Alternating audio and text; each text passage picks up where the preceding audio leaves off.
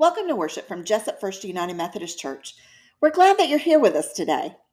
I'm Rebecca Duke Barton, and I'm here with my husband and co pastor Garth. This fall, we're reading parables of the kingdom of God from the Gospel of Matthew. Today's parable, along with the next two that will follow, deals with the authority of Jesus and our choice in whether to be his disciples and follow his kingdom principles.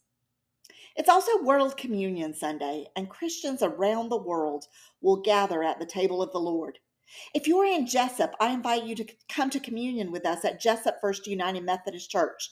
We take communion at the first Sunday of every month at the 11 o'clock service, and then at our 8:55 service in the fellowship hall, we take communion weekly.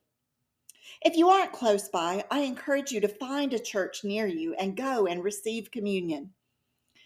As we consider what it means to say yes to Jesus and to be part of the body of Christ, we want to read two scriptures.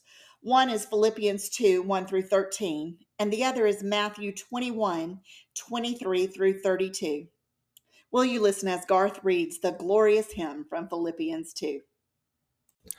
Philippians 2 1 through 13. If then there is any encouragement in Christ, any consolation from love, any sharing in the Spirit, any compassion and sympathy, make my joy complete. Be of the same mind, having the same love, being in full accord and of one mind. Do nothing from selfish ambition or conceit, but in humility regard others as better than yourselves. Let each of you look not to your own interests, but to the interests of others. Let the same mind be in you that was in Christ Jesus, who, though he was in the form of God, did not regard equality with God as something to be exploited, but emptied himself, taking the form of a slave, being born in human likeness. And being found in human form, he humbled himself and became obedient to the point of death, even death on a cross. Therefore, God also highly exalted him and gave him the name that is above every name, so that at the name of Jesus every knee should bend, in heaven and on earth and under the earth and every tongue should confess that Jesus Christ is Lord to the glory of God the Father. Therefore, my beloved, just as you have always obeyed me, not only in my presence, but much more now in my absence, work out your own salvation with fear and trembling. For it is God who is at work in you, enabling you both to will and to work for his good pleasure. The beginning of Matthew 21 has an important moment in the life of Jesus the triumphal entry when Jesus rode into Jerusalem. He went right to the temple and started turning over the table of the money changers. We normally read that part of Matthew on Palm Sunday. Jesus came in with a glimpse of what Philippians 2 shows. He is the name that is exalted over every other name. We read Philippians and we know that Jesus has authority to chase the money changers out of the temple because he has authority over everything. The religious leaders of Jesus' day didn't see it like that, though.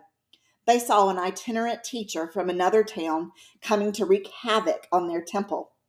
The audacity of flipping the tables, the temerity of coming in acting like he was in charge. They wanted to discredit him, and they wanted to do it in front of as many people as possible. They waited until he was in the temple again and approached him in front of a crowd to question his authority. This is where we pick up in Matthew 21, beginning at verse 23. Listen out for the parable that comes in the second half of the conversation with the chief priests and elders. When Jesus entered the temple, the chief priests and the elders of the people came to him as he was teaching and said, By what authority are you doing these things? And who gave you this authority? Jesus said to them, I will also ask you one question. If you tell me the answer, then I will tell you by what authority I do these things. Did the baptism of John come from heaven, or was it of human origin? And they argued with one another. If we say from heaven, he will say to us, Why then did you not believe him? But if we say of human origin, then we're afraid of the crowd, for all regard John as a prophet. So they answered Jesus, We do not know. And he said to them, Neither will I tell you by what authority I am doing these things. What do you think? A man had two sons. He went to the first and said, Son, go and work in the vineyard today. He answered, I will not. But later he changed his mind and went. The father went to the second and said the same. And he answered, I will go, sir. But he did not go. Which of the two did the will of the father? They said, The first. Jesus said to them, Truly I tell you, the tax collectors and prostitutes are going into the kingdom of God ahead of you. For John came to you in the way of righteousness, and you did not believe him. But the tax collectors and the prostitutes believed him. And even after you saw it, you did not change your minds and believe him. This is the word of God for the people of God. Thanks be to God.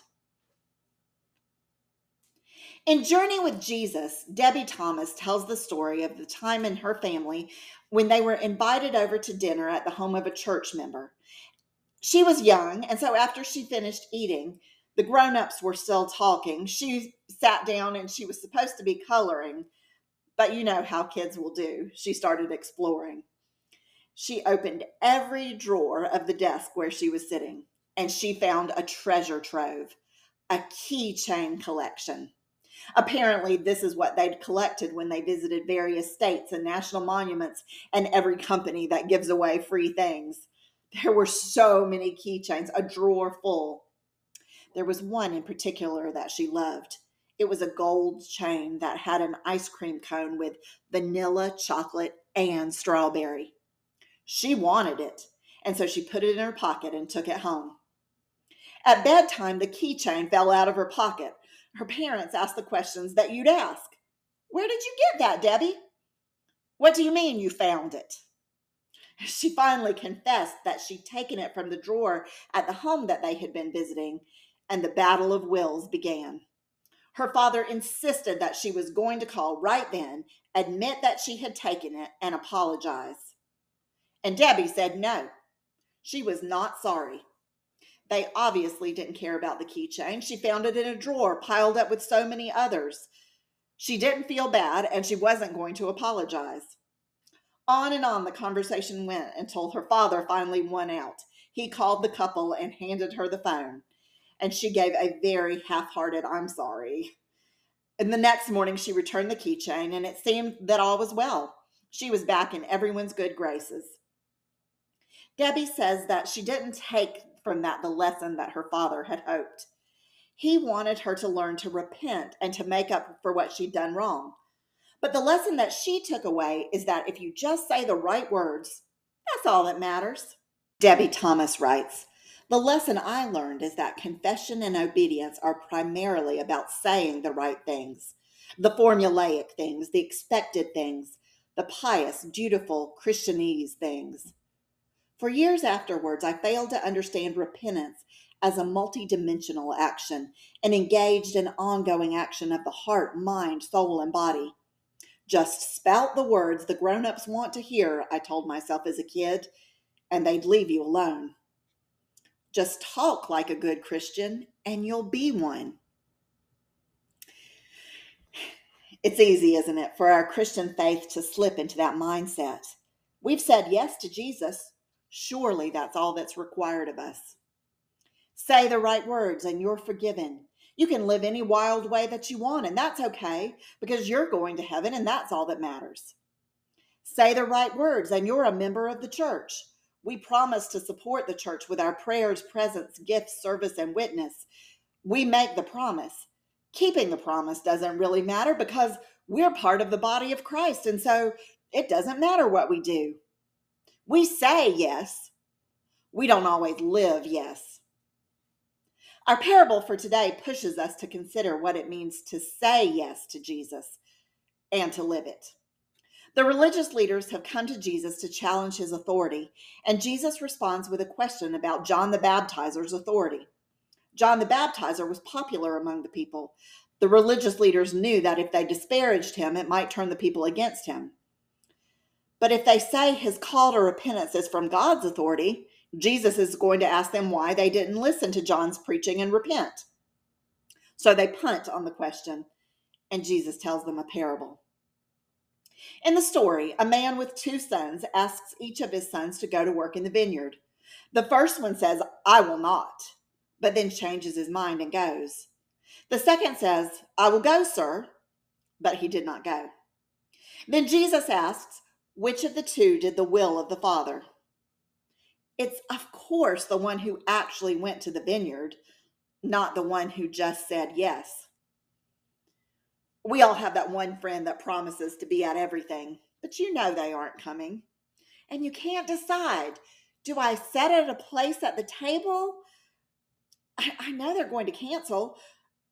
Do I wait a few more minutes in case they show up? It's a common theme in literature, too. It's in Little Women. Marmee asks her four daughters to go visit the Hummel family, an appropriate name for a humble family in their town who needed some help.